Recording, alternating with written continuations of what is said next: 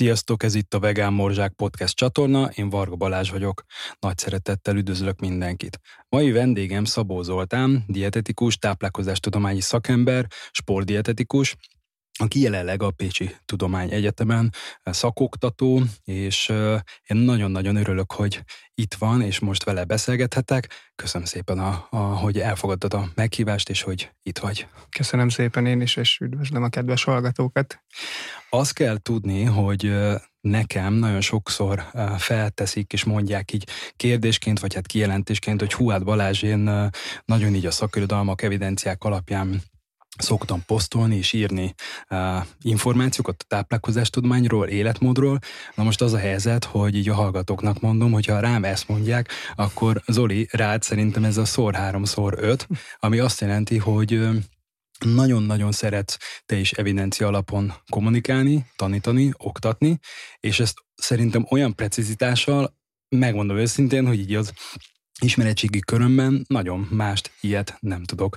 Honnan van ez a szeretete ennek a, a precizitásnak és, és hozzáállásnak? Én ezt úgy gondolom, hogy ö, én ezt kaptam.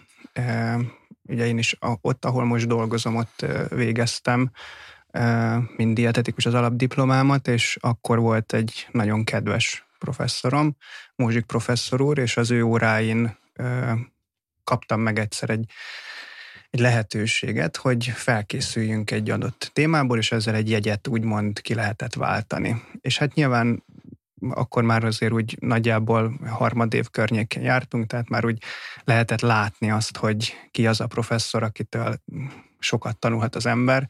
Ezt akkor úgy mondtam, hogy egy-két óra után már lehetett érezni azt, hogyha én most a hátralévő életemben semmi más nem csinálok, csak tanulok, na akkor sem fogom tudni azt, amit ő már régen elfelejtett. Tehát, hogy körülbelül ilyen kaliberű professzorról van szó. Uh-huh. És hát nyilván a feladat, amit kaptam, az egyik legnehezebb volt egyébként, a, a szervezetnek a koleszterin anyagcseréje. És hát akkor azért úgy az embernek úgy tudod, hogy kicsit összeszorulnak a farpofái, hogy most akkor én mi az, ami újat tudnék mondani ennek az embernek, hát nyilván semmit, hiszen ötször vagy százszor vagy ezerszer végtelenszer annyival többet tud, mint én. De úgy döntöttem, hogy attól függetlenül én beülök a könyvtárba, és jó alaposan kivesézem ezt a témát. És hát közben, amíg ez tartott, ez valóban ugye csak egy feladat, azért aki éppen most jár egyetemre, vagy nem olyan régen végzett, azt tudja, hogy az egyetemi feladatnak a zöme az most körülbelül olyan, amit mondjuk egy vagy két napos ráfordítással azért jól meg lehet csinálni. Na most ehhez képest én több hetet jártam könyvtárba, eh, olvastam szakirodalmat, tankönyveket, stb., és akkor összeraktam egy anyagot.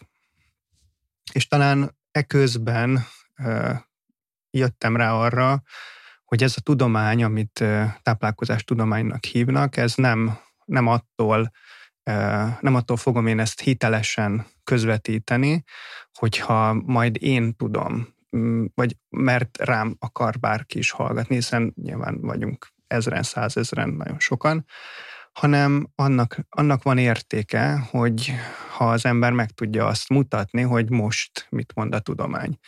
És talán ott indult ez a fajta szerelem, idézőjelben, hogy én valóban szeretem ezt a részét ennek a szakmának, szeretem olvasni a szakirodalmat, szeretem azt, hogyha van egy kérdésem, akkor arra választ kapok, és hát ennek a válasznak is ezer oldala van, ezt érdemes mindig kutatni, nézni, és ez a töltés az, ami végső soron én azt gondolom, hogy ebben a magatartásomban tetten érhető, és ez az, amit igyekszem egyébként másnak is átadni, hogy, hogy valóban ne annak higgyünk, mert ez talán most már hatványozottan igaz, ahhoz képest, mint amikor végeztem, hogy ezt egy másik professzorom mondta, Magyarországon két dologhoz ért mindenki, a focihoz és a táplálkozáshoz. Tehát ebben is mindenki szakértőnek gondolja magát. Hát mindenkinek szíve joga eldönteni, hogy valóban szakértővel van dolga, vagy pedig nem. Uh-huh. Mi győzött meg előbb a növényi táplálkozás kapcsán? Az állatvédelem vagy a tudomány? Ez egy nagyon izgalmas kérdés. Én ezt több oldalról közelítem így az életembe. az biztos, hogy amikor, ez talán egy érdekes dolog, hogy én már régen végzett dietetikus és végzett táplálkozástudományi szakember is voltam, mikor egyáltalán szóba álltam ezzel a kérdéssel. Hmm. Ez most nyilván az én szegénységi bizonyítványom, elnézést, hogy így, így kell, hogy ezt mondjam. Amikor a tudomány oldaláról én, én elkezdtem egyáltalán szóba állni ezzel a kérdéssel, hogy növény alapú étrend, akkor ez a világ, ez folyamatosan szélesbedett előttem. És ahogy szélesbedett, én csak annyit csináltam, hogy amit megismertem, azt beépítettem a saját életembe. Eleinte voltak ilyen furcsaságok, ez talán ilyen vicces sztorinak elmegy, hogy Például amikor megértettem, hogy az állati eredetű táplálékok, azokra nincs szükségem, de bajt azért csinálhatnak, akkor például csináltam olyat, hogy mondjuk a menüs helyen, ahol mondjuk felszolgáltak egy csirke mellett, ott mondjuk csak a felét tettem meg. Tehát, hogy ennek így nyilván mai szemmel nézve már nevetséges és semmi értelme, de nyilván akkor ott tartottam. Ami igazán meggyőzött, az, hogy kizárólag növényi eh, étrendet folytassak, az sokkal inkább az etikai része volt a dolognak. Uh-huh. A, a tudomány abban segített, hogy azt belássam, hogy az állati termékek nélkül jobb.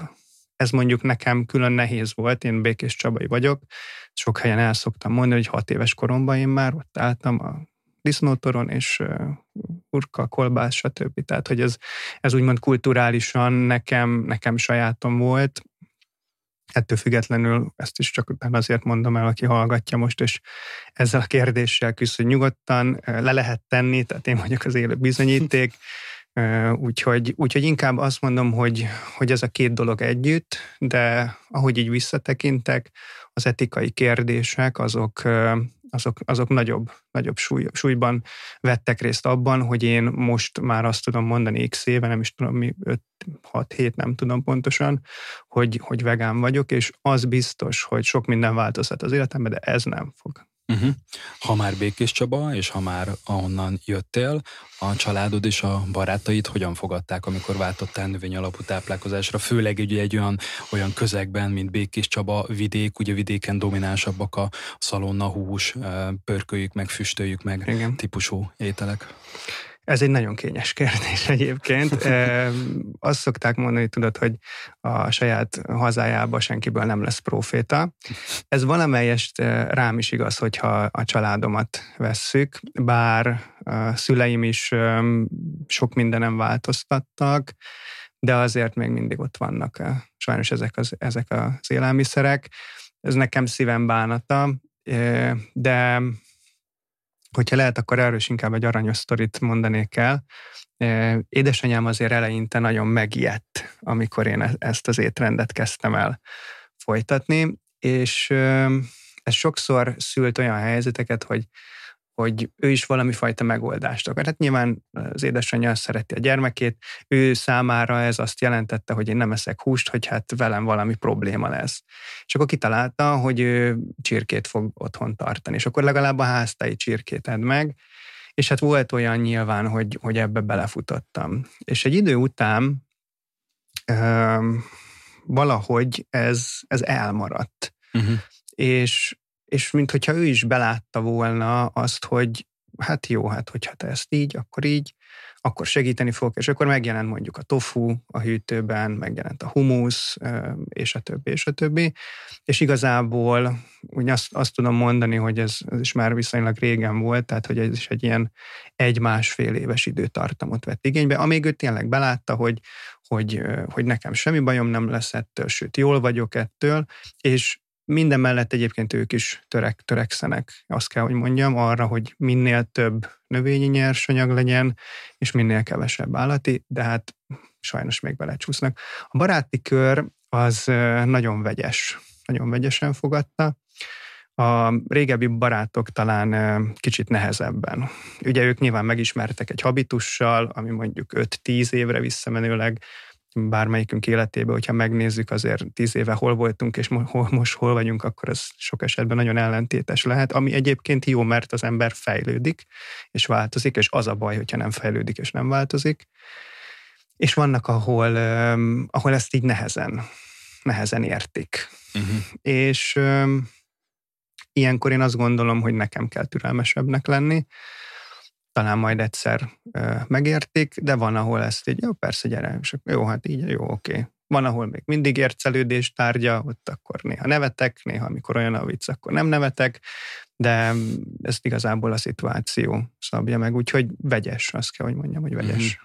Egyébként hasonlókat tudok én is elmondani, mert nálam a család az, bár még ugye az egyik nagymamám ő klasszikusan vidéki volt, és mondjuk a, a két lánya, ugye az egyikük ugye az édesanyám, másikük nagynéném, ők bár nagy részt inkább már Budapesten nevekedtek és éltek, de hogy azért Nálam is hasonló volt, hogy amikor áttértem növény alapú táplálkozásra, akkor ott jellemzően az volt, hogy oké, okay, csak nehogy bajod legyen, mm. biztos jó-e. Mm, én is, amikor az egészségtudományi területre eltévedtem, és elkezdtem tanulni hozzá dolgokat, és már azért letettem valamit az asztalra, úgymond, akkor, akkor is még azért challenge hogy egyébként ez biztos jó de voltak éppen teltek, múltak az évek, és Hasonlóan nálam is az történt, hogy így egyre jobban elfogadták, már nem volt challenge az, hogyha egy családi születésnapozás, névnapozásra elmentem, akkor, akkor legyen ott valami vegán kaja, és az is meglepő volt, hogy egyre tudatosabban és egyre jobban főztek, egyre egészségesebb volt az a növényi étel, amit letettek az asztalra, és voltak éppen azt látom, hogy, hogy még a családom, meg a barátok körében is egyre jobban törekszenek arra, hogy kevesebb állateredetű ételt egyenek. Mm, igen, én is jobban örülnék, hogyha teljesen elhagynák, de már ez is egy tök jó dolog szerintem, hogy, hogy nem esznek. És a legnagyobb és a legérdekesebb az az volt, hogy a nagynéném, aki úgy csinált mindig süteményeket, hogy tudod, a az főleg az állatéredetű összetevők, a tojás, tej, és ő kihangsúlyozta, hogy Baláskám, én nem fogok csinálni vegán süteményt, mert nem is nagyon akarok vele kísérletezni, és én így tudom, és ne haragudj, én ezen nem változtatok. És képzeld el, hogy volt egyszer egy olyan születésnapom, ahol uh, azzal lepett meg, hogy na jó, megcsináltam.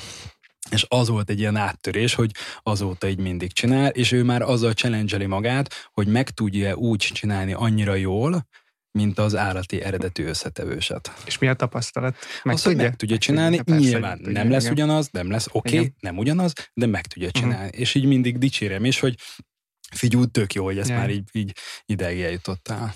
Ja, hát több legyet lehet fogni mézzel, mint ecettel, úgyhogy igen. Talán ebben is ez igaz. Ezt írod az oldaladonként, ugye van egy weboldalad a húson túl, és ez van kiírva az oldalra mindenki felelős az egészségért, és hogyha valaki szeretne lépéseket tenni azért, hogy még egészségesebb legyen, vagy éppen szeretné az elvesztett egészségét visszaszerezni, akkor a növényi alapú étrend a legjobb módja ennek.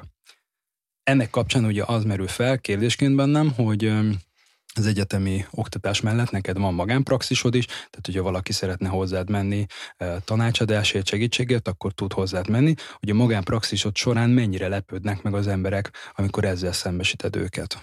Többnyire nem lepődnek meg. Azt kell mondjam, hogy a megkereséseknek a 90 plusz százaléka az már ö, olyan irányú, hogy már ezt tudják, uh-huh. illetve sok esetben egyébként már alkalmazzák is valamilyen formáját általában azért kell, hogy mondjam, hogy akik nálam landolnak, betegek, ők igen, igen összetett problémákkal küzdenek. Tehát mondjuk azt talán a legritkább eset, nem is tudnék most kapásból mondani olyat, aki mondjuk oda jön, hogy hát én fogyni szeretnék, és akkor te mit ajánlasz. Tehát, hogy ilyen szinte nincs. Olyan van, akinek nagyon sok problémája van, összetett anyagcsere problémák, megterhelve mondjuk cöliákiával, stb. Uh-huh. Ez azért többször előfordul, de én ezt mindig világossá teszem. Hogyha érzem, hogy ez bárkinek is mondjuk nem egészen tiszta, hogy tőlem soha nem fog olyat hallani, hogy mondjuk zsírszegény tejet fogyasszon, vagy hogy mondjuk ne vörös húst, hanem mondjuk fehéret fogyasszon. Tehát nálam ilyen tanácsok nincsenek. Én ezt nagyon egyszerűen úgy érzem, hogy ez egy lehetőség, aki ezzel érni szeretne, nyilván nem kötelező engem választani, semmilyen esetben sem.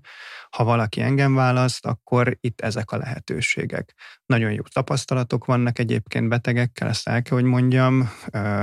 Hogyha lehetek egy kicsit szerénytelen, akkor elmondhatom azt, hogy, hogy mondjuk körülbelül négy gyermek az, az így sikerült, hogy megfoganjon például, tehát ez is a növényétrendnek egy olyan ereje, amit, amit kevesen ismernek, például hölgyek esetében.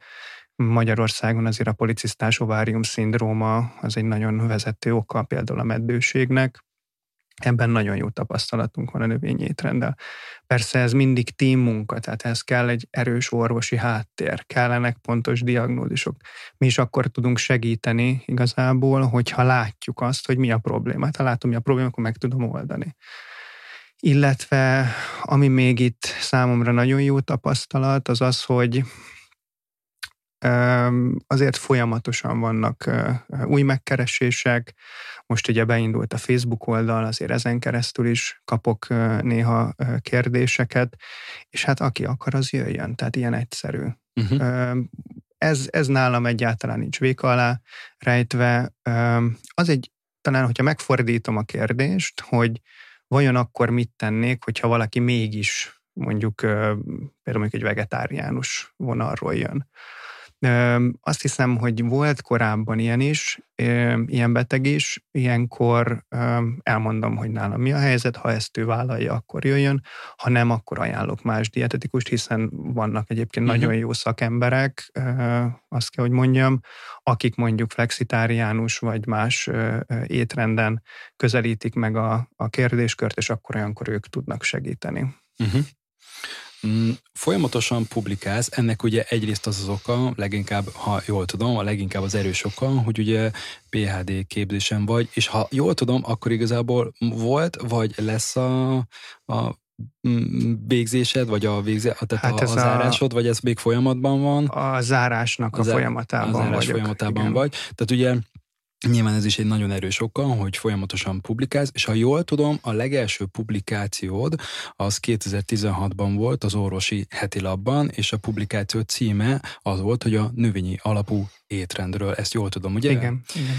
Számomra ez azért volt szenzációs és meglepő, mert emlékszem, hogy még akkor tájt, amikor már elkezdtem, akkor már nagyban bújtam a szakirodalmakat, és számomra ez egy ilyen wow faktor volt, hogy baszki az orvosi heti labban a növény alapú táplálkozásról valakik publikálnak, és ráadásul a Pécsi Egyetemről, úristen, teljesen oda voltam meg vissza, és valamilyen szinten szerintem ez így Magyarországon ilyen értelemen kicsit újdonság volt. Mm, hogy fogadta a szakma, illetve mm, hogy jött a, a maga az ötlet? Hát nyilván az ötlet, akkor már elkezdtél ezzel foglal, foglalkozni, de ugye az ötlettől is a megvalósulásig milyen utat jártál be? Igen, valóban aki egyetemhez közeli, az tudja, hogy az egyetemeken publikációs kényszer van. Igen. Tehát nyilván az ezer és egy intézeti feladat mellett publikálni, publikálni, publikálni. Na most kezdő oktatóként nyilván mm, ilyen saját lapokban, amiket senki nem olvas egyébként, e, persze az is fontos, hogy ott megtanulja az ember, mert ott azért lehet ezzel, ezzel kísérletezni. Az orvosi heti lap e, úgy jött, hogy e, akkor tájt, ugye ez 2015-16 környéke, akkor kapott először impact faktort az orvosi heti lap, ez uh-huh. egy mhm. tudománymetriai mérőszám, nagyon alacsony, meg ugye Q4-es, tehát hogy tényleg ez így nagyjából egy a legalja, de, de akkor így hát ezért ez is egy, egy olyan cél volt, amit hogyha PHD hallgatóként az ember megugrik, akkor azért ez, ez már azért jelent valamit másoknak is és hát innen jött az ötlet. Először egyébként a saját szakmai lapunknak, az új diétának akartuk uh-huh. elküldeni, de amikor elkészült, akkor már nem is tudom, hogy kinek az ötlete, hogy a témavezetőmnek az ötlete volt, vagy így közösen, akikkel készítettük, találtuk ki, hogy inkább akkor az orvosi heti labba menjem. Valójában mm, én is meglepődtem rajta, egyébként, hogy így nem főleg, főleg azon lepődtem meg, hogy nem szabtak neki gátat. Tehát nem azt mondták élből, hogy hát ez ide nem, hagyjál engem békén ezzel, hanem beküldtük, és akkor egy pár hétre rá tulajdonképpen jött is a válasz, hogy hát ezt meg ezt javítsuk, és akkor, akkor meg, meg fog jelenni. És akkor megjelent, valóban, ahogy te is mondtad, újdonság erejével hatott, vagy hathatott, ez azért szerintem inkább szomorú. Uh-huh. Méghozzá azért szomorú, mert ugye 2016-ot írtunk, amikor ez megjelent, és ekkor már azért nagyon-nagyon sok jó minőségű vizsgálat volt. Elég, hogyha csak mondjuk Ornisnak a, a, a Lifestyle Health Trial-re gondolok, amit 1990-ben már ő leközölt. Tehát az adatok bőven ott voltak, nekünk talán egy feladatunk volt ebben, amit mi elvégeztünk, hogy ezeket összeraktuk, és ebből egy olyan kérdés felvetést tulajdonképpen ez lett volna a fő célja, hogy nézze meg a hazai szakmai közösség, mit gondol erről, járjuk körbe ezt a témát, és hát, mint minden áttekintő közleménynek, azért ennek is főleg az lett volna a célja, hogy olyan új vizsgálatokat, kutatásokat iniciáljon, amelyek nincsenek. Na most ezt a célt sajnos a mai napig azt kell, hogy mondjam, hogy ezt nem teljesítette. Tehát ez egy nagy szívfájdalom.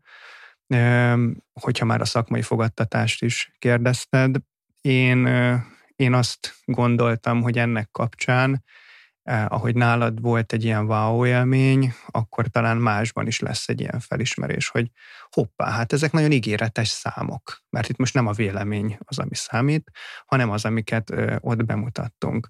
És hogy akkor ezzel kellene valamit kezdeni. Jó, akkor vizsgáljuk meg, vajon a hazai populációk egyes szegmensében mit tapasztalunk a növényi étrend kapcsán, és a többi. Tehát itt rengeteg olyan részkérdés van, amit napestig tudnék sorolni, amit egyébként érdemes lenne kitisztázni. Ezek nem történtek meg. Azóta sem. Hát remélem, hogy ettől függetlenül azért újabb és újabb lehetőségek adódnak, és ha majd valaki észreveszi, és azt gondolja, hogy ez de jó, hogy a növényi étrendnek ilyen hatásai vannak, ilyen lehetőség van a növényi étrend alkalmazásában, akkor ugyan nézzük már meg, hogy mondjuk ez hazánkban hogy működik. Mm, igen, bár egyébként érdekes és egyben jó hír, hogy most egyre több helyről hallom, hogy orvosok és dietetikusok úgy ajánlják a növényi étrendet, hogy ők maguk egyébként nem vegánok. Így mondjuk ez egy teljesen tök jó hír.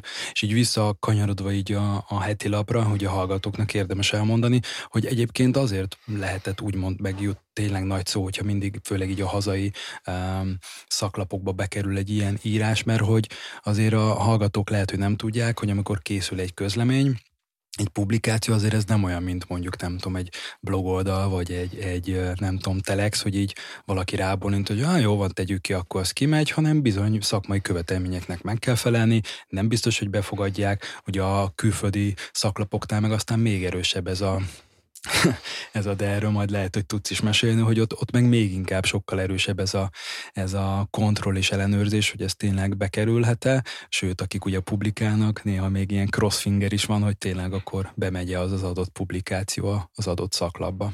Igen, e, valóban ugye ez a peer review Igen. folyamata, amikor két egymástól teljesen független szakember, akiknek egyébként az újság kiküldi a kéziratot, ők elolvassák, és hát amit lehet szakmailag szétszincálnak benne. Ez a feladata a reviewernek. Én magam, mint szerző, nem tudom, hogy kik ezek egyébként, és ami az ő javaslatuk tulajdonképpen, ami úgy mondhatnám, hogy sorsdöntő ebben a folyamatban, hogy egyáltalán hogyha a reviewer elolvasja, azt mondja, hát gyerekek, ez nem, ez nem, ez nem, nem ide való, akkor el, esélytelen. Külföldön talán annyiban árnyaltabb a kérdés, hogy ugye a külföldi publikációk is, illetve a hazénak egy bizonyos része is fizetős. Tehát aki ez egy nagyon érdekes biznisz egyébként, aki laikusként ezt nem ismeri a publikáció rendszerét, talán annak ez érdekes lehet, hogy azon kívül ugye, hogy mi valóban sokszor több száz munkaórát, és ezt most nem túlzásként mondom, belefektetünk egy-egy kutatásba, és utána még nagyon sok munkaórát abba, hogy ennek a kutatásnak az eredményeit egy kellően alapos módon bemutassuk, egy formai és minőségi követelmények mentén. Mi még fizetünk azért, hogy egyébként egy újság szétkritizálja a mi írásainkat, és utána ö, majd ők eldöntik, hogy egyébként elfogadják-e még mellé azt a pénzt is, amit mi adunk, hogy ők megjelentessék uh-huh. Szóval ez egy, ez egy kicsit ilyen diszonáns rendszer, de hogy mondjak ezzel kapcsolatban is egy vicces sztorit. E, talán valamelyik Facebook bejegyzésben, nem, nem tudom, mert nagyon régen olvastam, pont az Orvosi Etilapos cikk kapcsán, hogy e, ugye most már szabadon elérhető a, a, ez, a, ez a cikk az Orvosi Etilapnak a honlapján is. De a, amikor először megjelent, akkor nem volt az mhm. egyébként. Uh-huh. És akkor jöttek a nagy konteók, nagyon imádom, amikor mondja, hogy na hát jó, jó, jó, mit én, azt 10 vagy 15 dollár volt, hogy meg lehessen nyitni a cikket. És hogy ebből jól, jól keresnek azért ezek a kutatók. Na most nyilván, aki egy picit is tudja, hogy hogy működik ez a rendszer, az tudja, hogy ebből egyébként, amikor a megnyitásért fizet valaki, egy forintot Semmit nem kap nem a szerző. Kap, így van, Tehát, így hogy van. ez így, ez, így, ez így aranyos volt. Maga egyébként a publikációra visszatérve, talán a, a növényi étrend kapcsán én azt gondolom, hogy a második publikáció, ami a Nutrients-be jelent meg, hogy amit te is utaltál rá, azért ez egy tényleg egy rögös út.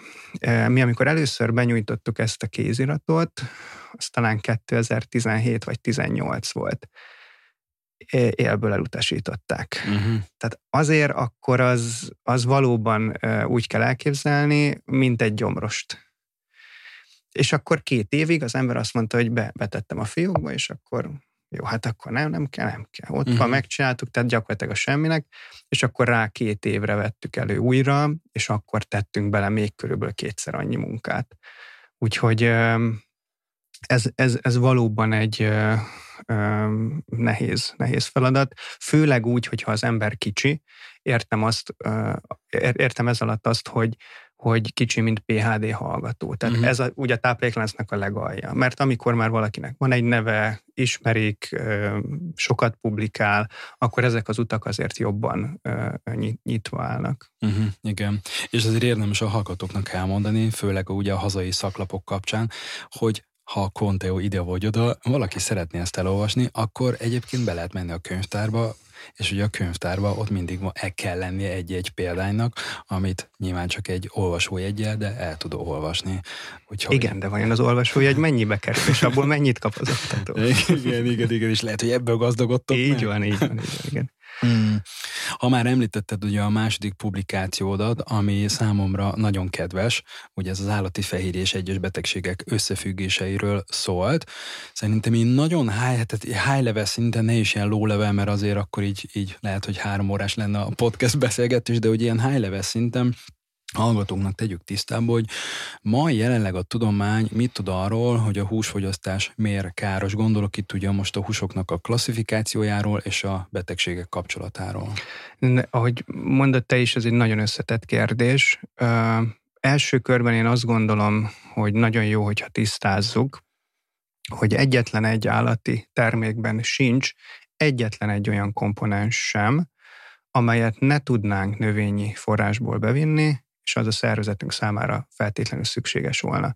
Ugye, aki most mondjuk nagy húsevőként hallgatja ezt a podcastet, akkor az most veri a tamtamot, hogy a de a B12, B12 nagyon egyszerű B12, nem az állatok, hanem csak mikroorganizmusok termelik, tehát inkább nézzen utána az ember egy kicsit ennek a dolognak. Az, hogy miért káros, na ebben nem látunk még tisztán, azt kell, hogy mondjam. Elméleteink vannak, sokféle részigasságokat tudnék említeni. Tulajdonképpen, hogyha egy kicsit szélesebb horizonton nézzük a táplálkozástudományt, akár melyik oldalról is közelítünk, minden oldal azt mondja, hogy amire valóban támaszkodni kell még a vegyes étrend esetén is, azok a növényi nyersanyagok, méghozzá teljes értékű növényi nyersanyagok. A vita abban van, mondjuk köztem, és azok között, akik azt mondják, hogy, hogy állati eredetű termékek is szükségesek, hogy hol kezdődik az a mennyiség, ami már problémás. És hol van annak a mennyiségnek a határa, amire még azt tudom mondani, hogy hát valószínűleg problémát nem okoz, vagy csak kisebb problémát okoz. Uh-huh. Így nagyjából e, ez a filozófia, ami, ami az én esetemben nagyon egyszerűen rövidre zárható, hát hogyha ez egy problémát okozhat bármelyik állati termék, és nincs benne semmi olyan, ami nekem szükségem lenne, hát akkor, akkor nem kell, akkor nulla. É, ami a probléma okozásról e, szól, ez több rétű. E, mindig a, e, a az, az, a, az a mondás jut ilyenkor eszembe, ezt uh, szintén egy másik tanáromtól uh, hallottam, Komáromi tanár úrtól, sejtbiológiát tanított nekünk, és uh, nagyon egyszerűen azt mondta, végtelenül úriember, az az igazi egyetemi tanár volt, már sajnos nem él, hogy minden sejtszinten dől el. Uh-huh. És én ezt elhittem neki, és amikor benézünk a sejtek közé, a sejtekben lezajló folyamatokat, hogyha megnézzük, akkor nagyon sok esetben én azt látom, hogy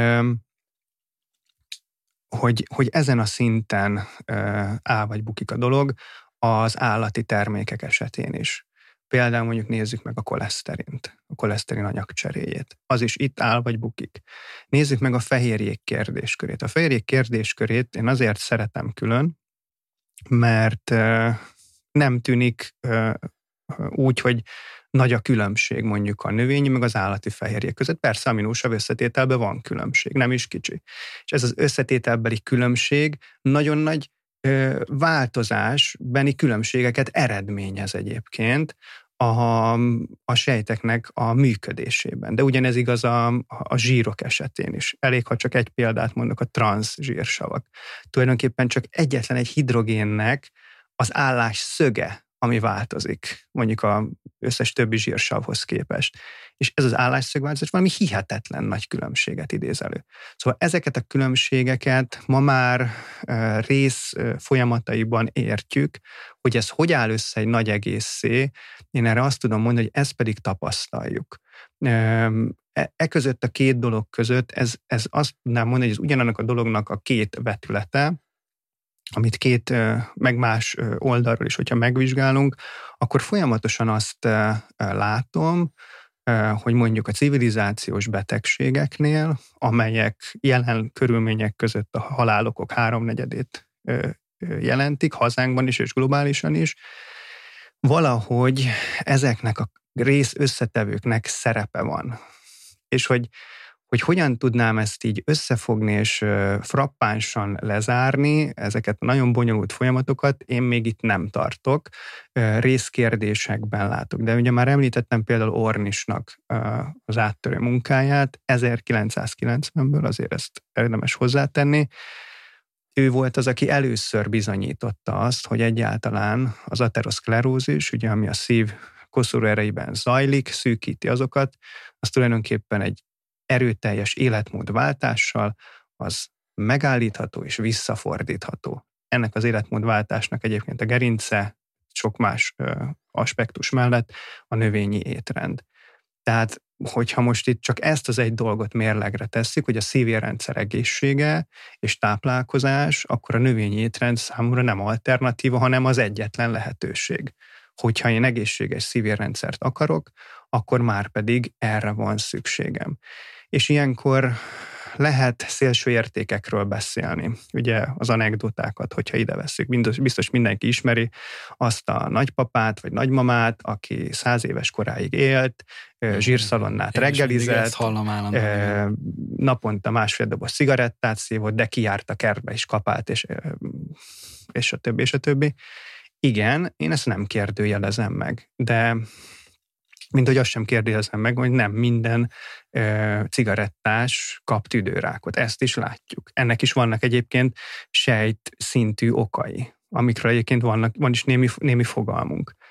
de attól függetlenül, ha mondjuk egy tüdőgyógyászt kérdezel arról, hogy vajon dohányozzak, vagy ne dohányozzak, hát egyértelmű, nagy számok alapján ő meg fogja ezt mondani. És én ugyanezt látom táplálkozástudományi oldalról, hogy nagy számok alapján az állati termékek azok inkább a probléma keltő részt képviselik, inkább a megoldás helyett és számomra ez egy nagyon egyszerű választásos helyzetet idézett elő a saját életemben és a szakmai munkámban is, akkor azt mondom, hogy ha ez problémás lehet, akkor inkább zárjuk ki. Akit érdekelnek ezek a mechanizmusok, ez a cikk is egyébként ott van, el lehet olvasni, sok érdekesség van, mert mesélhetnék mTOR-ról, és a többi, és a többi. De azt gondolom, hogy ezek a részkérdések még azért nagyon teoretikusak, jó, hogyha ilyen dolgokat megismerünk, szélesbítjük a saját látókörünket, és szépen összerakjuk azt a képet, amiből az én számomra egyenlőre úgy tűnik, hogy a növényi nyersanyagok nyertesen kerülnek ki, és az állati táplálékok pedig inkább a problémakeltő oldalra. Uh-huh. Ehhez tudok hozzákapcsolódni, ugyanis amikor szintén elég gyakran kérdezik meg tőlem, meg szerintem tőled is, hogy, hogy akkor érdemes-e áttérni növény alapú étrendre, vagy hol van ez a határ, hogy akkor mennyivel egyek kevesebb állateredetű ételt, akkor voltak éppen egy olyan megközelítést szoktam kommunikálni, amit szerintem tőled hallottam először, és nekem nagyon megtetszett, hogy nem feltétlen a, a tiltás és a kizárás elve felé menjünk javaslatként, vagy tanácsadásként, hanem afelé, hogy tanítsunk, oktassunk, és a csökkentsük le elvet alkalmazzuk. Tehát voltak éppen ez a megközelítés szerintem kicsit mindsetben segít a, azoknak, akik szeretnék megérteni ezt a folyamatot, és azt a fajta görcsösséget vagy merevséget leveszük a vállukról, és azt, azt tudjuk nekik mondani, hogy figyú, a döntés alapvetően a te kezedben van, nincsen semmi nyomás, de itt vannak a tények, és jobban jársz, hogyha lecsökkentjük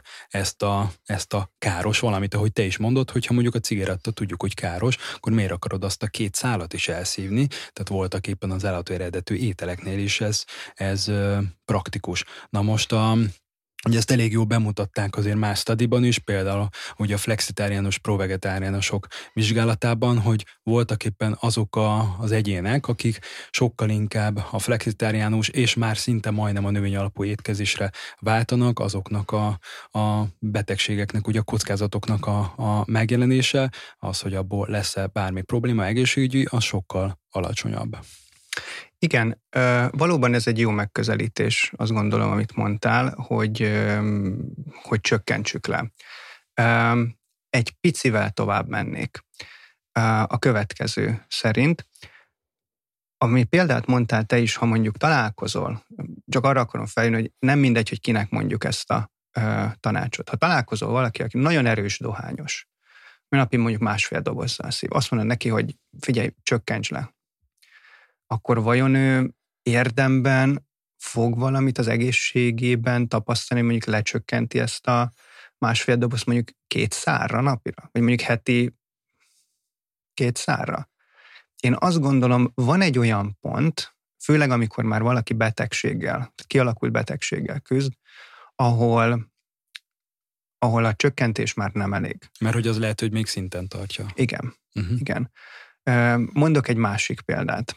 Képzel, képzel, képzeld el, te is, aki hallgatja azt a példát, hogy itt mondjuk most mi beszélgetünk, mikor mm, találkoztunk lent az utcán, akkor én azzal fogadtalak volna, hogy ott van egy nagy kő, és valami irgalmatlanul rugdosom. Hát valószínűleg kicsit furcsáltad volna, és akkor jössz, akkor arra panaszkodok neked, hú Balázs, női, hogy ez képzedet marhára fáj a lábam. Mit javasolnál erre első körben? Hát, hogy úgy, ahogy van, hagyd abba. Ugye? Nem azt mondanád, hogy ó, figyelj, itt van, pont van nálam egy fájdalomcsöpöt, ezt vedd be, hát csináld tovább a hülyeségedet, és akkor biztos majd kevésbé fog fájni ez a, ez a rugdosódás. Valóban, hogyha ha megnézzük, akkor én, én és kifejezetten például a betegekkel kapcsolatban ezt a példát azért szeretem, mert hogyha egy picit a táplálkozásról, az életmódra is ö, gondolunk, hogy te mondod mindsetre, akkor talán a legjobb dolog az, hogyha első körben azt hagyjuk abba, legyen az bármelyik ö, életmódbeli tényező, ami káros, azt először hagyjuk abba. És utána tulajdonképpen a szervezetem egy olyan helyzetbe kerül, hogy ha én őt nem károsítom, akkor már is lehetősége van arra, hogy azokat a folyamatokat, amik a gyógyuláshoz szükségesek, azt egyáltalán el tudja végezni. Uh-huh. Szerintem egyébként ilyen egyszerűen működik a növényi étrend is, semmi mágikus dolog úgymond nem történik a növényi étrendre való átállás esetén, pusztán az, hogy hagyjuk a szervezetet, hogy elvégezze azt, amihez ő ért. És ehhez olyan körülményeket teremtünk, amelyekben a szervezetünk ebben a folyamatban, a gyógyulás folyamatában ki tud teljesedni. Tehát nekem, mint szakembernek nem az a feladatom, hogy én meggyógyítsam úgymond a beteget, nem is, de itt akár az orvosokra is gondolnék. Nagyon-nagyon sok esetben sokkal inkább a szervezetnek az öngyógyító képességére kell, hogy hagyatkozzunk, és ehhez mindent meg kell tenni, hogy ezt támogassuk. És ez ugyanígy igaz egyébként a mozgás oldaláról, a káros szenvedélyeknek az elhagyásáról, és a többi, és a többi. Mint ahogy a táplálkozásról is. Hmm, ez tök ez a gondolat, ez tetszik. Voltak éppen, voltak éppen na ez az a pont, ahol sok embernél látom azt, hogy na ez, ez nem mindig megy át. Igen, ez, a, ez a nagyon egyszerűen egyetlen egy szóval össze tudom neked foglalni, ez a mértékletesség. Uh-huh. Az, hogy a mértéket azt nem a úgymond rossz dolgokban kell tartanunk, hiszen pont erről beszélünk. Dohányzásban tudok mértékletes lenni? Nem, mert nincs olyan legkisebb mennyiség, ami nem okozna valamilyen kárt. Ugyanez igaz az alkoholra. Én ugyanennek a gondolatnak a másik oldalát látom a táplálkozásban, haszna, külön haszna, én úgy látom az állati termékeknek nincsen, akkor, akkor a mérték az ebben az esetben is a nulla. Tehát igazából ez a mértékletesség valóban, mert egyébként a jó dolgokban is tudunk mérték, mértéktelenek lenni. Például gondoljunk a mozgásra. És aki mondjuk nem mozog, mit tudom én, régóta, mert egy ülő munkája van, és most neki azt mondanám, hogy figyelj, gyere, fuss le velem 10 kilométert. Hát ez, ez pár perc után ott köpnék ki a tüdejét, másnapra még olyan izomláza lenne, hogy alig bírna felkelni. Nem, ennek is van egy mértéke. Kinél, kinél mennyi, az, amitől hasznos. Ez lehet, hogy nekem a 10 kilométer, de lehet, hogy neki még csak az a 500 méter vagy egy kilométer, amennyi éppen őt azon a szinten tudja tartani, hogy az neki még ne ártson, de jó legyen. Igen, és itt egy kicsit visszakanyarodva a döntési mechanizmusokhoz. Mostanában egyre többet kommunikálok arról, hogy én azt tapasztalom, ez a személyes véleményem, hogy valahol az egészség magatartás és az egészségfejlesztés az egyéneknél valahol egy ilyen mágikus történet. Itt arra gondolok, hogy voltak éppen a saját egészségünk, és hogyha valakinek van krónikus betegségnek, annak a felismerése, és annak a felismerése, hogy az a saját felelősségem is tud egyben lenni, az valahol iszonyatosan távoli, és voltak éppen valahol nem tudják hova tenni sokan, hogy ha 13% 15 x százalék kockázati tényezője van annak, hogyha én így folytatom az életmódomat, akkor lehet, hogy egy stroke meg fogok halni 15 év múlva, nem tudja hova tenni. De, de ha én azt mondom neki, hogy figyú, 15% ot vesztettél a tőzsdén, akkor azt érti. Igen, nagyon-nagyon jó, hogy ezt, ezt ö, ö, felhozod. Fordítva ülünk a lovon. Ö, mert sokaknál talán azért nem talál be ez, amit te így most elmondtál, és ez, ez, ez nagyon jó hasonlat, ezt lehet, hogy lopom innen, hogyha ha, ugyanis azzal szembesítek valakit, hogy figyelj, ebben neked felelősséged van, akkor ettől megijed nekem felelősségem van, ú, akkor nekem itt valamit csinálnom kéne. Hát, az meg már nem nagyon megy. De ha ezt egy másik oldalról közelítjük meg, hogy figyelj, neked van fennhatóságod az egészséget fölött. Nem kell, hogy így legyen. Mert ha azt mondjuk, hogy hát figyelj, ez genetika, akkor ugye az ember megnyugszik, hátradől, és azt mondja, hát jó, hát nekem ez jutott, ez van, nem tudok vele mit kezdeni. Ugye akkor ebbe a langyosságba úgymond beleül az ember, és akkor várja majd valaki mástól a megoldást az életmód talaján kialakuló betegségekben pont ez az óriási lehetőség, hogy annak nem kell úgy lennie. Tehát amikor valaki mondjuk 50-60 évesen kap egy szívinfarktust, annak nem kell úgy lennie. Ez egy óriási lehetőség arra, hogy apró változásokkal, négy életmódbeli tényezővel krónikus betegségek 80%-a megelőzhető, szakirodalmi adatot mondok. És ez nem azon múlik, hogy mondjuk nekünk milyen az egészségügyi ellátórendszerünk, hogy milyenek a kórházaink felszereltsége is, milyen messze vagyok mondjuk az aktuális mentőállomástól, hanem azon, hogy mozgok-e, hogy dohányzok-e, hogy elhízott vagyok-e, és hogy hogyan táplálkozom. Ez szerintem egy óriási lehetőség, és aki ezt felismeri, ideje korán felismeri, mondjuk 20-30 éves korában, vagy még korábban, annak egy olyan áldássá válik ez az életébe, amit egyébként években, évtizedekben rejlő plusz életidőben tudunk ma már kvantifikálni. Tehát ez egy olyan lehetőség, amit én azt gondolom, hogy ne hagyjunk ki, mert ma már ezt tudjuk. A tudomány erre való, hogy az embernek az életét megjobbítsa. És táplálkozáskutatások pedig ebbe az irányba mutatnak. Biztos olvastad most kijött egy kutatás, hogy valóban akár plusz tíz évet is jelent, hogyha bizonyos nyersanyagokat előnybe részesítünk táplálkozási oldalról, nem beszélve egyébként a többi életmódbeli tényezőről sem, Igen. tehát ezt azért mindig hozzá kell tenni. És ezek közül azért hagy emeljem ki a hüvelyeseket mert a hüvelyesek méltatlanul alábecsült szereplői a táplálkozásunknak.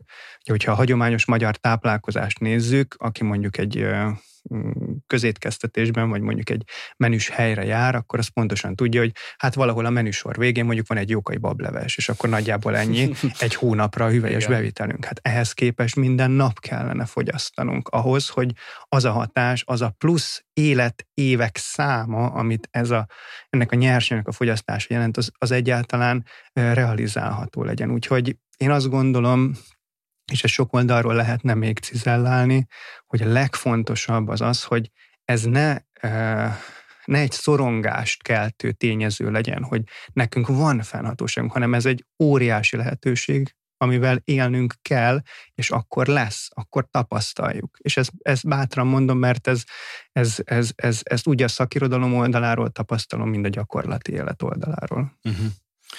Ha már szív- és érrendszeri betegségek, akkor a következő kérdéssel kinyitom a Pandora szelencéjét így a hallgatók felé, mert hogy LDL koleszterin kérdésköre és a ketogén étrend. Ugye mm, főleg leginkább a social médiában én azt tapasztalom, iszonyatosan nagy vita megy erről a kérdéskörről, és a ketogén étrendet követők és azokat hirdetők többsége azt mondja, hogy értik, LDL koleszterin, persze, megemelkedik, de hogy az jó, és hogy minél magasabb az jó. És az az érdekes, hogy pont most is voltam egy hete egy táborban, ahol tartottam előadást, és utána páran mondták, hogy oké, okay, egyébként tetszett nekik az előadást, értik is, de hogy nekik az a probléma, hogy legalábbis ők, mint akik nincsenek otthon az egészségtudományban, ők csak annyit látnak, ugye nyilván ők nem olvasnak szakirodalmat, ők csak annyit látnak, hogy az egyik social media felületen, aki ketogén étrendes, azt mondja, hogy a húsfogyasztás és a zsírok, állati zsírok fogyasztása jó, megemelkedik az LDL koleszterin szint, az tök oké, okay, és tesznek hozzá szakirodalmat, aki meg a másik oldalt képviseli, ugyanezt mondja csak az ellenkezőjét, és tesz hozzá szakirodalmat. Uh, mit gondolsz erről? Valóban darásfészek, Igen. én azt gondolom. Um, hm. Honnan is induljunk?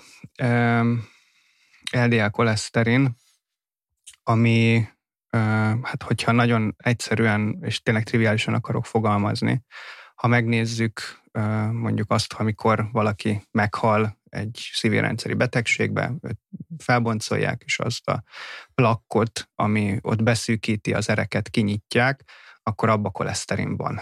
Tehát ez így nagyon profán. Nyilván ez a folyamat, ami az érszűkületet okozza az ateroszklerózis, ez egy nagyon hosszú ideig tartó, nem hirtelen alakul ki.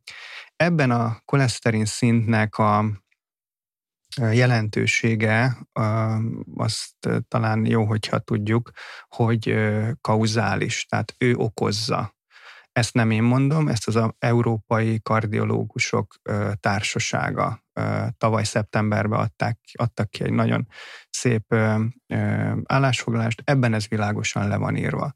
Bármilyen mértéktartó szívérendszerrel foglalkozó szakmai szervezetet nézünk, ott ez megjelenik.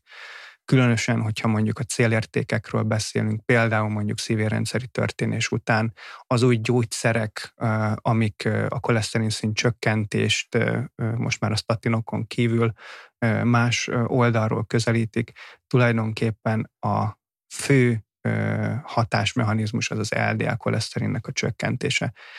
Én azt gondolom, hogy közösségi médiában bárki bármit mondhat. Hm, ott nagy következménye nem lesz. Legfeljebb kap egy pár negatív kommentet. De azt azért mindenkinek a figyelmébe ajánlom, aki, aki ezt a fajta életmódot népszerűsíti, akármilyen szándékkal is.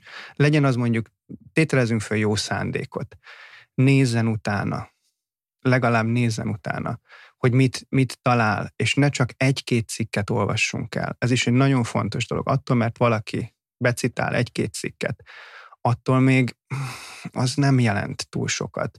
Itt ö, több oldalról kell megközelíteni a kérdést, ki kell tisztázni hozzá kapcsolódó részkérdéseket is, és ö, hát azért azt is szerintem ez a kérdéshez hozzá kell tenni, amit például mondjuk hosszú távú kutatásokból látunk. Ott pedig látszik, hogy ha lecsökkentjük a szénhidrát bevitelt, és itt most nem a cukorról beszélek, és nem az egyszerű cukrokról, vagy a feldolgozott készítményekről, hanem az összetett szénhidrátokról, akkor hosszú távon ennek nincs jó hatása. Sőt, mortalitást fokozó hatása van. És én talán ebben látnám azt a feloldását a történetnek, ami mindenki számára világos kell, hogy legyen, mi a hosszú távú eredmény. Mert az oké, okay, hogy mondjuk valaki egy ketogén étrendre, vagy bármilyen étrendre ö, rátér, de hogy, ö, és mondjuk azzal tapasztalja azt, hogy hát ő lefogyott. Hát ez fantasztikus. Hát akkor ez egészséges innentől kezdve, nem? Mert hagyd mondjam el, hogy mondjuk kemoterápiával kiválóan lehet fogyni. Sőt, ennek az, az az egyik legfőbb problémaköre, aki kemoterápiában részesül, hogy ezek a betegek elfogynak. Javul a koleszterin szintjük, javul a vércukorháztartásuk. Na hát akkor most javaslom akkor mindenkinek, hogy menjen kell, de hogy is. Igen, Isten ez, ez amúgy egy nagyon erős hasonlat, de jó. Tehát, hogy ez már, hogy kicsit mondhatjuk morbid hasonlat, de, de nagyon jó. Tehát szerintem nagyon jól megérteti a, ugyanezt a hatásmechanizmust, ezt a folyamatot. És attól, mert én egy étrenddel fogyok, attól, mert mondjuk egy vegyes étrendről, azért itt inkább úgy fogalmaznék, hogy nem is biztos, hogy ez egy vegyes étrend egyébként, mert egy átlagos magyar táplálkozása az annyira borzasztó, annyira borzasztóan rossz és terhelt sok oldalról, hogyha ő tulajdonképpen bármilyen változtatást alkalmaz, az ő számára már bizonyos előnyöket fog jelenteni. De ez nem jelenti azt, hogy ezen az úton meg kell állni. Ugye, ahogy, ahogy te is felvezetted, a növényi étrend esetében sem elég pusztán elindulni, és azt mondani, hát jó, most nem eszek vörös húst. Tök jó, hogyha nem eszel vörös húst, de menj tovább, mert abból is majd még lesz előnyöd, és ahogy mész tovább, majd, majd, majd tapasztalod ezeket, de ezekhez a változásokhoz idő kell, és én azt gondolom, a szakirodalom ebben nagyon világos, hogy hosszú távon a növényi étrend az, ami egyébként a legtöbb pozitív eredményt hordozza. De ebből is mondok egy tapasztalati dolgot, például a kék zónák. Ugye, aki nem ismeri, ezt a National Geographic újságírói készítették, onnan indult ki, ez nem is kutatás, talán ezért is inkább közkeletű, hogy az Egyesült Államokba küldtenek GDP arányosan is, meg összeg, összegét tekintve is legtöbbet az egészségügyre. Mégiscsak valahol a tizenakárhanyadik helyen vannak a várható élettartam tekintetében. Sőt, egyébként az Egyesült Államokban az a fara, faramúci helyzet állt elő, hogy a mostani generáció, akik most születtek 2000-es években, rosszabb várható élettartamnak néznek elébe, mint az őket megelőző generáció. Uh-huh. Ez egy óriási probléma egyébként. Na és azt tették föl kérdésnek a kutatók, hogy milyen tényezők azok, amelyek egyébként leginkább a várható élettartam tekintetében közrejátszanak, és találtak öt olyan helyet a világban, ahol tízszer vagy sokszor nagyobb a valószínűség, hogy az ember megéli a századik élet, életkorát. Ne ezeket nevezték kék zónának. És ugye sokan ismerik például mondjuk Japán, Okinawa, itt Európában van kettő, Olaszország, Görögországban, Kosztarikában, illetve az első államokban, Loma Lindában. És hogyha megnézzük, akkor ezeknek a populációknak a táplálkozása mindegyik tekintetben egyébként tartalmaz állati eredetű terméket marginálisan tehát elképesztően kevés. Például az okinavai tradicionális japánok, ők tulajdonképpen az energiabevitelüknek egy-két százalékát. Tehát ez nagyon-nagyon kevés. Tulajdonképpen mint a fűszert úgy alkalmazzák az állati termékeket.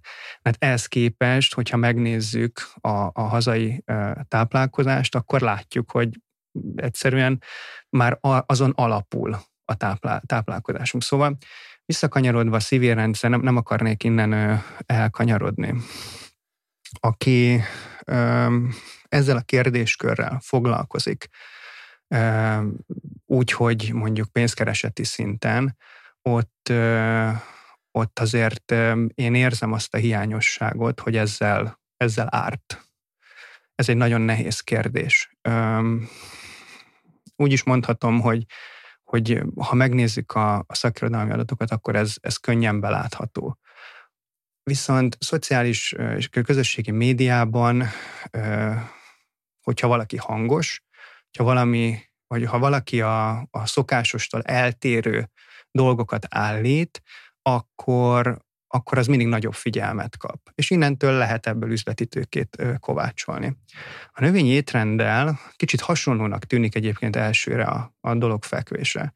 Na most, aki szerint például a növényi étrend az egy divat diéta, annak javaslom, hogy nézzen utána mondjuk a hetednapi adventistáknak a történetének.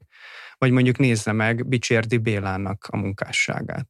Mert látszik, hogy körülbelül az 1800-as évektől ez, hogy növényi étrend, ez létezik és ez attól függetlenül, hogy ez most valóban egy felkapottabb kérdéskör, ez nem azt jelenti, hogy ez tegnap vagy tegnap előtt találta uh-huh. ki valaki, vagy ezt mondjuk én találtam volna ki Magyarországon, mert erről szó nincs, hanem, hanem ez egy régóta fennálló és nagyon sokat kutatott téma. Tehát én ezt a kettőt ilyen alapon nem is ö, ö, gondolnám, hogy egy lapon kellene említenünk. Aztán mindenki majd a maga belátása szerint eldönti, hogy kinek hisz, lelke rajta. Mm, teljesen egyetértek vele, és uh, ami még érdekes, ilyen plusz kis adalék, hogy uh, számtalanszor láttam amúgy, hogy mondjuk tényleg nem bántva őket, mert nem tisztem őket bírálni, de hogy számtalanszor láttam, hogy ők egy olyan kommunikációs folytatnak még emellett, hogy hát de ők igazából nem ajánlanak, nem javasolnak, ők csak leírják a saját véleményüket. Csak ugye nekem ezzel az a gondom, hogy az, akinek van mondjuk 40-50 százezer követője, voltak éppen véleményformáló, és voltak éppen sokan az alapján fognak dönteni a saját egészségük vagy táplálkozásuk kapcsán. Tehát én azt gondolom, hogy igenis ott felelősséget kell vállalni. Tehát én azt gondolom, ez a különbség, hogy valaki egészségtudományi területen végzett és dolgozik, hogy ő felelősséget vállal annak kapcsán, hogy amit mond, amellett ki is áll, és nem csak azt mondja, hogy hát jó, de én ezt csak leírtam, igazából nem kell komolyan venni. Igen, nagyon fontos a felelősség kérdése. Ugye én is, mint gyakorló szakember, én bármelyik tanácsomért felelősségre vagyok vonható amikor talán ezekkel a kérdésekkel, hogy most melyik étrendet válaszok, mert azért ez egy nagyon nagy információ, tehát laikusként azért ebben eligazodni, hát ember legyen a talpán. De talán, hogyha ezt a kérdést, ezt föltesszük, hogy oké, okay, mondjuk én belevágok egy életmódváltásba. Mi történik velem, hogyha nekem ebből problémám lesz? Kihez fordulhatok? Ez talán jó, hogyha mindenki fölteszi magának, mert hogyha mondjuk valaki hozzám jön, akkor én azt tudom mondani, hogy figyelj, hát ha neked problémád van, itt vannak a hatóságok, ezekhez nyugodtan forduljál, és hogyha ebből neked problémád van, és ez bebizonyosodik, zárójelben nem lesz, nem fog bebizonyosodni, de ha mégis, akkor ennek van egy jogi ö, útja, amivel engem úgymond számon lehet kérni, hogy figyelj, csak te ezt mondtad, ezt írtad le, és ebből ez lett. Hogy van ez? És hogyha ebből valóban bebizonyosodik, hogy probléma van, akkor fizetünk Tehát ez, ez, ez nem, nem babra megy ez a játék, és ahogy te mondod, igen, hogyha valaki a mögé bújik, hogy ja, bocs, ez csak a véleményem. Pont ezért tartom nagyon fontosnak a szakmai e, publikációt, mert az nem az én véleményem, az a szakmai véleményem. És ez a két dolog, ez, ez nagyon-nagyon eltérő, mert amikor mondjuk én azt mondom, mondjuk az alkoholfogyasztás kapcsán, hogy a mérték az nulla, akkor ez nem az én véleményem, ez mondjuk a WHO ajánlása. És lehet azt mondani, mert ez egy nagyon népszerű ö, ö, ajánlás, hogy mondjuk jó, esténként mondjuk két deci vörösbor. Tehát igen, milyen szempontból uh-huh. van a szívérendszerre? Hát lehet, hogy igen. Nem mondjuk más szempontból, meg már egy adag alkohol például központ, olyan központi idegrendszeri változásokat e, mutat, amik egyébként képalkotó vizsgálatokkal kimutathatóak. Tehát nem véletlen, a karcinogenitásáról, rákkeltő hatásáról már nem is beszélve. Szóval ezeket nekünk hosszú időn keresztül van lehetőségünk, akik tanulnak, és ezt a szakmát komolyan ö, művelik, végig gondolni. És akkor utána mi is meghozunk egy döntést, ami lehet jó vagy rossz. Ugye mi az alapján hozunk döntést, amit a tudományban látunk. Nem biztos, hogy ez úgy van. És ez se zavarjon meg senkit. Mert bizonyos kérdéseket mi időről időre revideálunk, újra elővesszük őket, és végig gondoljuk. És hogyha vannak új bizonyítékok, akkor a tudomány az rugalmas, ő változik. Azt mogom mondani, hogy figyelj, lehet, hogy ami tegnap így volt, hát az ma már nem úgy van, mert mondjuk elvégeztek tíz olyan kísérletet a világban, egymástól teljesen fél, amik egy más irányba mutatnak és akkor megfogjuk, és akkor azt fogjuk alkalmazni. Szóval igen, ez egy nagyon-nagyon jó ö, ö, és fontos kérdés volt, amit ide hoztál, ez a felelősségnek a kérdése. Kihez fordulunk, hogyha baj van? Mm, igen. Mm, neked az utóbbi, nem is akarom feltétlen évekre mondani, de az utóbbi pár évben mi volt olyan tudományos területen ilyen wow élmény, amire azt mondtad, hogy amikor olvastam mondjuk egy szakirodalmat, hogy hú, azért még ezen te is meglepődtél. Én mondok egy példát, ami nekem nem most volt, mondjuk régebben, de nekem volt egy ilyen wow élményem, amikor így a, azt hiszem a Lancet magazinnak az Oncology szaklapjában jelent meg egy olyan kutatás, ahol az életmód és a rákos betegségek kapcsolatáról publikáltak, és ugye ott, ott volt arról szól, hogy génexpresszió, géneknek a kifejeződése, életmód, és ott ugye vizsgálták két csoporttal azt, hogy akinek a genetikai hajlama erősebb a rákos betegségre, meg akinek kevésbé, és ott például ugye azt mutatták ki, hogy az életmód váltással eh, azoknál az egyéneknél, akiknek magasabb a genetikai hajlama rákos betegségre, de jó egészséges életmódot folytat, több mint 40%-kal tudja lecsökkenteni annak esélyét, hogy rákos beteg lesz újra, vagy a vagy rákos betegségből eredő halálozás éri. Ez számomra azért volt iszonyatosan meglepő, mert bár a, a szakirodalmak és a Cancer Society oldalán is fent van, hogy alapvetően a rákos betegségeknek a nagyon nagy százaléka az életmódbeli tényező, és nem e, genetikai, familiáris eredetű, de hogy azért mégis ez a szám azért nálam ez egy ilyen wow élmény volt. Igen, ezt egy mondattal, hogyha kiegészíthetem, hogy igen, valóban a genetika tölti meg a fegyvert, de az életmód húzza meg a ravaszt. Igen.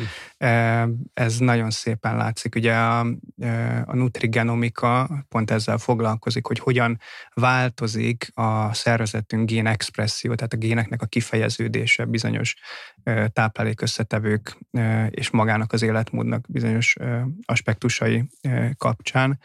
És azért hagy emeljem ki mondjuk az epigenetikát is.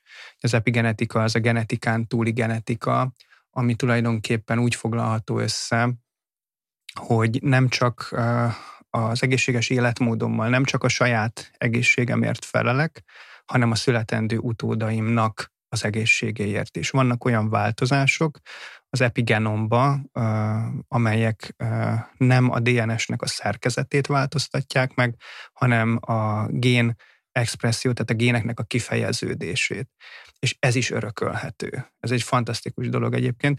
Ha, ha engem kérdezel, amilyen legutóbbi felidézhető wow élményem volt, akkor az az a Neu 5GC volt. Uh-huh. Ugye ez egy olyan sziásav származék, amely elsősorban állati eredetű uh, élelmiszerekből kerül be a szervezetünkbe. És ennek kapcsán, mikor így uh, megismertem egyáltalán, elkezdtem utána olvasni, uh, és találtam egy rendkívül jó review-t ezzel kapcsolatban. A világon nem túl sokan kutatják egyébként, és ennek kapcsán két uh, wow élményem is volt. Az egyik az az, amikor először átláttam erre a review-ra, és akkor olvasom, hogy hú, hát még ebbe is beleszól, és még abba is, és akkor amikor azon kaptam magam, hogy még a az időskori hallás csökkenéssel is összefügghet, tulajdonképpen a sziásabb származék fogyasztásunk, akkor így föl, föl eszméltem a reviewból, és akkor észrevettem, hogy már másfél órája olvasom, és már hajnali kettő van, és hogy ideje lenne elmenni aludni. És egyébként nagyon izgalmas volt, mert például a koronavírus fertőzéssel is mutat némi hajlandóságot. Ezek nagyon elméleti dolgok, még azért a bizonyosságtól messze vagyunk, de valóban ezek, ezek ilyen nagyobb élmények. Amit nagyon szeretek egyébként az epigenetikában is, és a nutrigenomikában is, ami, ami még jobban aláhúzza azt, amit már korábban mondtam, hogy az életmódunknak mekkora nagy jelentősége van az egészségünkbe, ami tehát nem csak saját magunkra jelent, jelenti ezt a felelősséget, hanem az utódokra is. Tehát, hogy ebből az oldalról is érdemes kiemelni. Ha még egy dolgot mondhatok, akkor az a szulforafén. Uh-huh. Na, ott aztán tényleg mindent leír, nagyon sok mechanisztikus adat van, ezzel kapcsolatban, és a szulforafénnek az NRF2 módosító hatása, amelynek keretén belül tulajdonképpen ez az egyszerű dolog, ami ott van a brokkoliban, százszor több van a brokkoli csírában, eh, szulforafén, mint eh, epigenetikus és nutrigenomikai ágens, hogy ez mennyire, ez az egyszerű profán kis növény mekkora hatást tud a mi szervezetünkre kifejteni, szóval ez, akit érdekel, és esetleg um, hajlamos arra, hogy ilyen dolgokra, mint ahogy te vagy én, rászánja a drága idejét, ennek érdemes utána nézni, mert tényleg a szakirodalomban aztán ezer szám hemzsegnek a jó és még jobb ö, eredmények. Igen, nem tudom te hogy vagy vele, de hogy minél több szakirodalmat olvasok, annál jobban jövök rá, hogy egyre kevesebbet tudok. Ez biztos, hogy így van, és ez egy nagyon jó ö, tapasztalat egyébként, mert ezzel én is így vagyok. És ö, ilyenkor mindig az jut eszembe, amikor találkozok valakivel, aki, aki már mindenre tudja a választ, akkor mindig hátrébb is lépek egyet, mert jó, oké, okay, tehát, hogy lehet, hogy te mindenre tudod a választ, de mondom, én a magam kis pár évtizednyi tapasztalatával még egyenlőre nem, úgyhogy akkor hajrá. um, egy kicsit más vizekre evezve, ugye a Pécsi Egyetemen aktív oktató vagy, tagja vagy az ottani közösségnek, és volt egy olyan program, ami nekem nagyon tetszett, ez a Zöld Egyetem program, ami leginkább ugye a fenntartató fejlődéssel volt kapcsolatos. Mesélsz erről, kérlek egy kicsit, hogy mi is volt ez pontosan, és mivel készültetek rá? Igen. A Zöld Egyetemnek az a célkitűzése, hogy tegyük minél fenntarthatóbbá az egyetemi struktúrát. Ennek rettentő sok leágazása van, közlekedés, közösségi szerveződések, de akár az épületeinek az energiahatékonyabbá tétele, nemzetközi szinten bekapcsolódni ebbe a programba, mert ez egy nemzetközi program, és ennek keretében egyébként már második éve Magyarország legzöldebb egyeteme egyébként a PTE, és ebben én, mint karikoordinátor veszek részt, és nagyon jóba vagyok egyébként a, a programnak a szervezőivel, nagyon kedvesek, tényleg motiváltak, és felvetettem, hogy hát itt a táplálkozás kapcsán, nyilván ugye ez az, ami hozzánk a legközelebb áll, lehetne egy-két dolgot mm, módosítani, kicsit összeszedni, és akkor azt mondták, hogy rajta csináljuk meg, és én két kedves hallgató, ha szabad a nevüket is Hogyne, elmondanám, Tálas Andrásról és Faragó Irisről van szó. Leültünk, és azt mondtam, hogy csináljunk egy táplálkozási ajánlást. És ez az ajánlás, ez a fenntarthatóság és az egészség oldaláról közelítette ezt a kérdést. Azt azért hagyd mondjam el, hogy az a táplálkozás, ami nem egészséges, az nem fenntartható.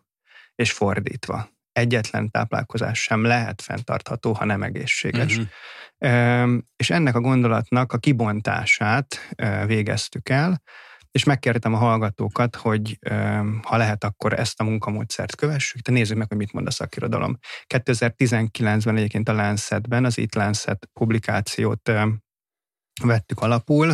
Ugye ott az volt a, a problémakör, hogy hamarosan 10 milliárdan leszünk a bolygón, és a jelenlegi táplálkozási rendszer az se nem fenntartható, se nem egészséges. Tulajdonképpen ők úgy fogalmaztak, hogy ez egy globális veszély, azért közszépen.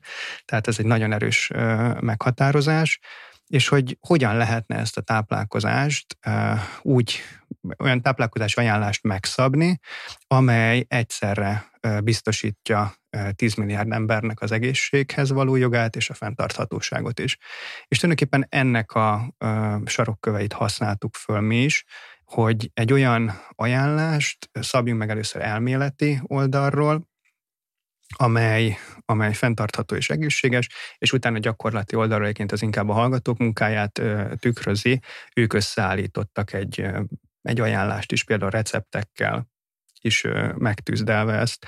Szóval ez volt a, a fő motiváció, és hát ez valahogy átcsusszant, ez is valahogy átcsusszant, és ez teljesen szabadon elérhető, bárki letöltheti, megnézheti, elolvashatja, úgyhogy ennek, ennek nagyon örültünk, hogy ezt így sikerült meg, megcsinálnunk. Hmm, ez nagyon izgalmasan hangzik. Hogyan látod a szakma jövőjét itthon Magyarországon, főleg itt gondolok arra, hogy növény alapú táplálkozás nem is a népszerűség kapcsán, hanem inkább a szakértők körében. Hmm. Mikor lesz szerinted jobban elfogadott? Hát ez egy nagyon nehéz kérdés. Én alapvetően azért optimista vagyok. Uh-huh. Tehát eleve, hogy ma már a szakma nem, nem annyira elzárkózó, mint mondjuk három, öt vagy tíz évvel ezelőtt. Én azt gondolom, hogy ez már óriási előrelépés. Az, hogy, az, hogy ma már ezt én mondjuk például akadémiai vonalon egyáltalán felvállalhatom, ez is egy óriási lépés, én azt gondolom. Biztos, hogy lesznek többen hamarosan, akik, akik ezt még, még, még inkább fel fogják vállalni, szükség is van erre. Ezt még azért valamennyire hiányolom de, de összességében azért, azért úgy látom, hogy maguk a, az administratív rendszerek, ők igen merevek. Na most ennek kapcsán én mindig azt szoktam mondani, hogyha megnézzük mondjuk a tudományterületeket, az alkalmazott és az elméleti tudományokat, bármelyik tudományról is legyen szó, akkor a két dolog között úgy egy 10-15-20 éves lemaradás azért szokott lenni ez a táplálkozás tudományban is én most úgy látom, hogy így van. Tehát amit mi elméletileg leírunk, alátámasztunk, az körülbelül egy 15-20 év, mire az administratív rendszer merevségéből uh-huh. fakadóan bejut a, a, a gyakorlatba is. Amit ennek kapcsán én a magam részéről igyekszem elvégezni, az az, hogy, hogy odaállni, és az akadémiai vonalon azt mondani, hogy már pedig nézzük meg az adatokat, és ez így van. Ezt van, aki kevésbé fogadja jó szívvel, valaki pedig meglehetősen nyitott. Azért a fiatalok azt kell mondjam, hogy, hogy ebben a rendszerben azért nyitottabbak. Sok rossz tapasztalatot tudnék mondani, de az a helyzet, hogy nagyon sok jó tapasztalatot is látok. Én egy dolog miatt aggódom, ez, ebben a lassúságban ugyanis van egy, van egy nagyfokú hiátus, ami, ami az én, én szempontomból valóban ö, ö, nagy, nagy, nagy, ezt nagy problémának látom, ez pedig ö, a, a betegek ellátása. Uh-huh. Tehát, hogyha valaki mondjuk egészségesként most hallgatja ezt a podcastet, és elgondolkodik, hogy milyen jó lenne növény étrenden étkezni, mert jó, ő meg fogja oldani valahogy. Viszont, hogyha mondjuk ott van valaki, aki már mondjuk egy lelkiismereti döntést hozott azzal, hogy ő növényi étrendet, és kizárólag növényi étrendet fogyaszt, mert ő vegán, és mondjuk történik vele egy baleset, betegség, bekerül a kórházba, akkor vele mi van? Akkor ő neki ki fog megfelelő táplálkozást biztosítani.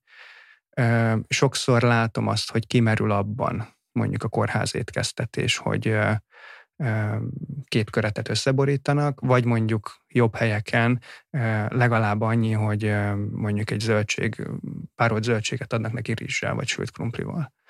Szóval ebben, alapvetően ebben a betegellátó rendszerben látok nagyon nagy hiányosságot, ezt így szakmailag is, és ennek a feloldását nem látom eléggé tisztázottnak. Ez azért probléma, mert már pontos számaink nincsenek, de azt szerintem te is, illetve a hallgatók is érzékelik, hogy egyre többször találkozunk vegánokkal. Itt most azokról van szó, tehát hagy mondjam ezt, hagy, hagy húzzam alá ezt egy picit, akik hoztak egy lelkiismereti döntést. Vegánok lettek. És ebben én azt gondolom, nincs olyan állapot, ideértve a betegséget is, amiben ezt a lelkiismereti döntést bármelyik szakembernek is vitatnia kellene. Ezt sokszor látom, hogy vitatják mind a mai uh-huh. napig. Ez probléma.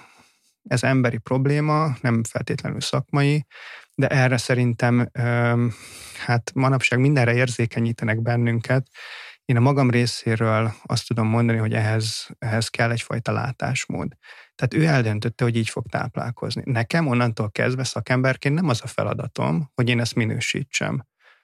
Nyilván minősítem abban az esetben, hogyha mondjuk ő egy olyan formáját választotta, amivel magának kárt okoz. Akkor igen, minősítem, de egyébként nem. Uh-huh. Szóval én ebben látok óriási feladatot a saját szakmai részemről, hogy ebben valamilyen szintű előrelépést jó lenne tapasztalni, de ugyanígy jó lenne tapasztalni egyébként a vegyes táplálkozást illetően is. Vannak nagyon jó kezdeményezések, ezt hagyd mondjam el, hogy akinek nem inge, az ne vegye magára, mert valóban látok előre mozdulásokat. De még mindig vannak olyan pontjai, akár a közétkeztetési törvénynek egyébként, amelyekkel semmilyen szinten nem tudok szakmailag egyetérteni. Uh-huh. Ez nyilván nem tőlem függ, és nem is pusztán úgymond a szakmától, tehát ez már tőlünk egy egyel más dimenzió. Úgyhogy én, én, én ebben látnék nagyon nagy feladatot, hogy ezt, ezt rendbe tenni, és egyszer is, világ, egyszer is mindenkorra világossá tenni, hogy aki vegán, annak a táplálkozását igenis nekünk meg kell oldani, a keretek szabta korlátokon belül. Uh-huh azoknak, akik még gondolkodnak azon, hogy váltsanak, de mondjuk hallgatva ezt a podcast adást úgy mm, kíváncsiak lesznek, akkor mit javasolnál nekik? Az, hogy ne gondolkodjanak tovább, váltsanak. Keressék meg a saját kérdéseikre a saját válaszaikat. Talán ez, az egyik legfontosabb. Ne, ne, ne, nem kell ránk hallgatni, én, én, én azt gondolom. Most nyilván azokról beszélek, akik, akik mondjuk az életüknek egy bizonyos szakaszánál tartanak. Merjenek kérdezni. Kérdezzék meg saját maguktól, hogy hogy kerül oda az az állat az én tányéromra. Én régebben nagyon sokat néztem a Vegan Gains mm-hmm. YouTube csatornát, talán Igen. sokaknak ismerős. Na, ő egy olyan igazi militáns vegán. Viszont amikor elmondta, hogy hogyan, hogyan lett vegán, akkor, akkor az azért bennem maradt, mert ő egész életében utálta a vegánokat. És ő kutya kiállításra járt, és egyszer csak feltűnt neki, hogy ott van az asztala mellett a kutyája, és egy másik állatot meg megeszik éppen. És hogy ez hogy lehet. És ő ennek kapcsán kezdett el egyébként egyáltalán ezzel a dologgal szóba állni, és hát látjuk, hogy hova fejlődött. Idézőjelben a fejlődést persze, mert egy bizonyos szintig azért azon szerintem már azért a jó ízlést is néha súrolja az ő megnyilvánulásai, de de ezt valóban érdemes feltenni magunknak ezt a kérdést, és hogyha ha félünk a válaszoktól, akkor, akkor egyetlen egy dolog marad, az az, hogy másokra hagyatkozunk, és én azt gondolom, hogy ez nem fér bele a lelkismereti szabadságba. Tehát nekünk embereknek óriási lehetőségünk van abban, hogy felelősségteljes döntéseket hozzunk az életünkbe. És ennek a dimenziója a táplálkozásunkban is adva van. És amíg én nem ismerem azokat a körülményeket, amik az én táplálkozásomat illetik, addig nem tudok egyszerűen felelősségteljes döntést hozni. Mert hogyha én csak azt látom, hogy ott van a, mit én, a előre csomagolt 5 fokos csirkehús a hűtőbe, akkor én azt fogom mondani, hogy hát ez mindig is ott volt. Ez olyan, mint egy termék, mint amikor mondjuk egy rádiót vagy egy vasalót veszek meg. Ugye ezt legyártják. Hát igen, hogyan? Tehát én azt gondolom, hogy ezeket a kérdéseket egy bizonyos ponton valakinek az életében ezt föl kell tennie, és erre őszinte válaszokat célszerű adni. És hogyha ezt az ember megismeri, és rájön az egészségével, összekapcsolja, akkor én azt gondolom, hogy a döntés innentől kezdve már, már pofon egyszerű. Hmm, teljesen egyetértek, mert voltak éppen bármelyik vonalat is követjük, mondjuk itt gondolok két nagy vonalra, ugye mondjuk az állatvédelem, meg mondjuk ha szintisztán az állatvédelmet leválasztom a döntésmechanizmusból, és azt mondom, hogy az egészségemnek a védelme, akkor ezt a fajta logikai gondolkodást szerintem ugyanúgy végig lehet vinni. Igen, de ne válasszuk le. De ne válasszuk Mert összekapcsolódik, le, igen, összekapcsolódik, összekapcsolódik igen. ez a két igen. dolog, és egyébként összekapcsolódik nem csak a saját egészségem, hanem az engem körülvevő természeti környezetnek is úgymond az egészsége, mert ez is ide tartozik. Ha még egy dolgot elmondhatok ezzel kapcsolatban, ami számomra megdöbbentő volt, amikor uh, látom azt, hogy az, amit én eszek, az több üvegházhatású gáz kibocsátásáért uh-huh. felelős, mint az összes autó, motor, repülő, vonat és hajó együttvéve, ugye a teljes közlekedési ágazatnál magasabb a táplálkozásunkkal összefüggő üvegházhatású gázkibocsátás, akkor akkor mégis, mégis mi az, amit akkor helyesen lehet dönteni. És mondom, részkérdéseket végtelenül lehetne árnyalni. Nekem ebben a, talán, hogyha lehet így végső konklúziónak levonni, akkor a növényi étrend az számos problémára egy nagyon jó megoldási uh-huh. stratégia, hogy aztán a részkérdésekben, hogyha valaki viszont elakad, nem még ezt is fontos hozzátenni, akkor bátran forduljon szakemberhez. Tehát ma már találunk sok és egyre több olyan szakembert Magyarországon, akik alaposan ismerik ezeket a kérdéseket. Hagy mondjam el, hogy orvosokat is ma már azoktól a betegektől, akik hozzám jönnek, és mindig hogy az orvos, az persze teljesen elfogadja és, és támogatja. Szóval ez ma már adva van, és éppen ezért éljünk ezzel a lehetőséggel hmm. is. Tök jó, maximálisan egyetértek. Ha valaki szeretne téged elérni, illetve szeretné olvasni, amiket így írsz, vagy esetleg publikálsz, akkor a interneten, weboldalon, social médiában hol találnak meg téged? Facebookon, szabózoltánhúsontúl.hu. Itt azért mostanában majd kicsit igyekszem többet posztolni, illetve a saját weboldalamon keresztül nagyon egyszerű www.husontúl.hu. Itt az összes általam eddig publikált és a növényi étrendhez kapcsolódó dokumentumot szabadon elérheti, tehát a konteósok is megnyugodhatnak, hogy szabadon le lehet tölteni, és itt ezen keresztül is akár, vagy a Facebookon keresztül is bármikor kapcsolatba is lehet velem lépni, úgyhogy bátran, aki akar, az jöjjön. És a szakmabilieknek egyébként én azért külön kiemelem, hogy tényleg érdemes elolvasni azokat a publikációkat, mert szerintem szenzációsan jók, és tök jókat, tök jót lehet belőle tanulni. Köszönöm szépen. Köszönöm szépen, hogy itt voltál, köszönöm szépen, hogy elfogadtad a meghívást. Szerintem tartalmas beszélgetés volt, remélem a hallgatóknak is tetszett. Én is köszönöm, és nagyon örülök, hogy itt lehettek, és további sok sikert kívánok neked Köszönöm is. szépen neked is. Szerbusztok, szia! Minden jót, szervusz!